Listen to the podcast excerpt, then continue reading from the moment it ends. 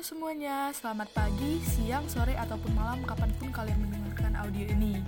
Nah, pada kesempatan kali ini kami dari kelompok 3 Mata kuliah pelaksanaan pendapatan negara akan menyampaikan isi dari tugas kelompok kami mengenai jenis PNBP SDA mencakup objek dan tarif PNBP-nya Nah, kami akan membahas tentang PNBP yang berasal dari pemanfaatan SDA, sektor mineral dan batubara. PNBP yang berasal dari pemanfaatan SDA sektor minerba merupakan PNBP yang berlaku pada Kementerian Energi dan Sumber Daya Mineral atau ESDM dan berasal dari Direktorat Jenderal Mineral dan Batubara. PNBP pada Direktorat Jenderal Mineral dan Batubara meliputi yang pertama ada penerimaan dari produksi atau royalti, yang kedua ada kompensasi data informasi wilayah izin usaha pertambangan eksplorasi atau wilayah izin usaha pertambangan khusus eksplorasi untuk mineral logam dan batu bara. Yang ketiga ada jaminan kesungguhan lelang wilayah izin usaha pertambangan atau wilayah izin usaha pertambangan khusus mineral logam dan batu bara. Yang keempat, ada jaminan kesungguhan pelaksanaan kegiatan eksplorasi mineral logam, mineral bukan logam, batuan, dan batu bara. Yang terakhir, ada bagian pemerintah pusat dari keuntungan bersih dari pemegang izin usaha pertambangan, khusus operasi produksi untuk mineral logam dan batu bara. Atas jenis PNBP SDA Minerba ini diatur dalam Peraturan Pemerintah Nomor 81 Tahun 2019 tentang jenis dan tarif atas jenis PNBP yang berlaku pada Kementerian SDM. Nah, kita akan lebih fokus membahas tentang royalti minerbanya. Di sini penerimaan dari iuran produksi atau royalti minerba menggunakan tarif ad valorem, di mana yang dihitung berdasarkan persentase dari nilai atau harga jual barang atau jasa tersebut tarifnya itu dibedakan menjadi dua. Yang pertama untuk batu bara open pit atau sering disebut dengan penambangan terbuka. Yang kedua untuk batu bara underground atau penambangan bawah tanah atau tambang dalam. Nah, perbedaan tarifnya juga dibedakan berdasarkan tingkat kalori. Yang pertama itu untuk batu bara open pit, tingkat kalori yang lebih kecil dari 4700 kilokalori per kilogram, tarif yang dikenakan untuk per tonnya yaitu 3% dari harga jual.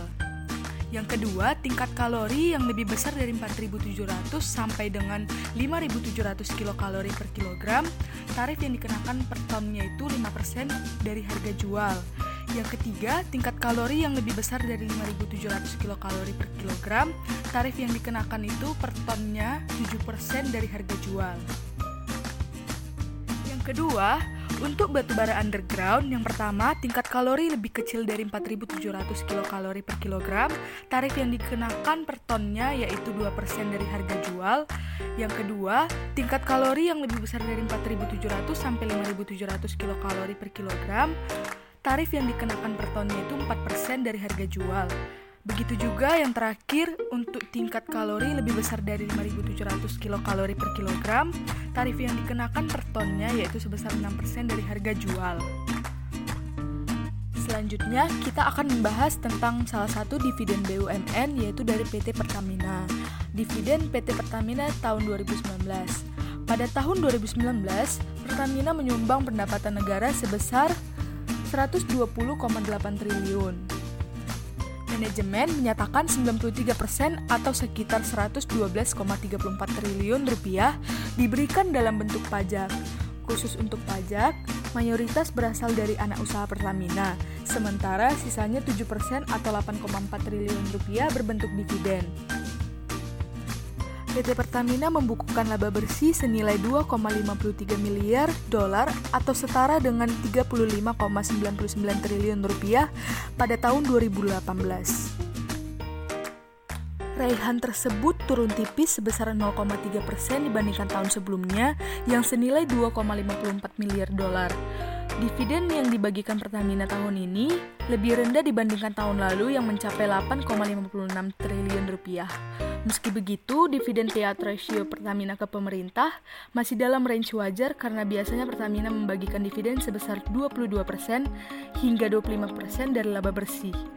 Adapun laba bersih setelah dibagikan sebagai dividen digunakan sebagai laba ditahan untuk kebutuhan investasi Pertamina tahun ini yang cukup besar. Untuk capital expenditure-nya, target di tahun 2020 mencapai 7,8 miliar dolar atau sekitar 109,2 triliun rupiah dan naik 73% dari tahun 2019 yang hanya 4,5 miliar dolar. Penentuan target bagian pemerintah atas laba BUMN tersebut dilakukan dengan tetap memperhatikan tingkat laba perusahaan serta kemampuan pendanaan perusahaan terutama tingkat solvabilitas berdasarkan rasio-rasio keuangan penting seperti debt to equity ratio, capital adequacy ratio, asset to liability ratio, risk capital, and gearing ratio.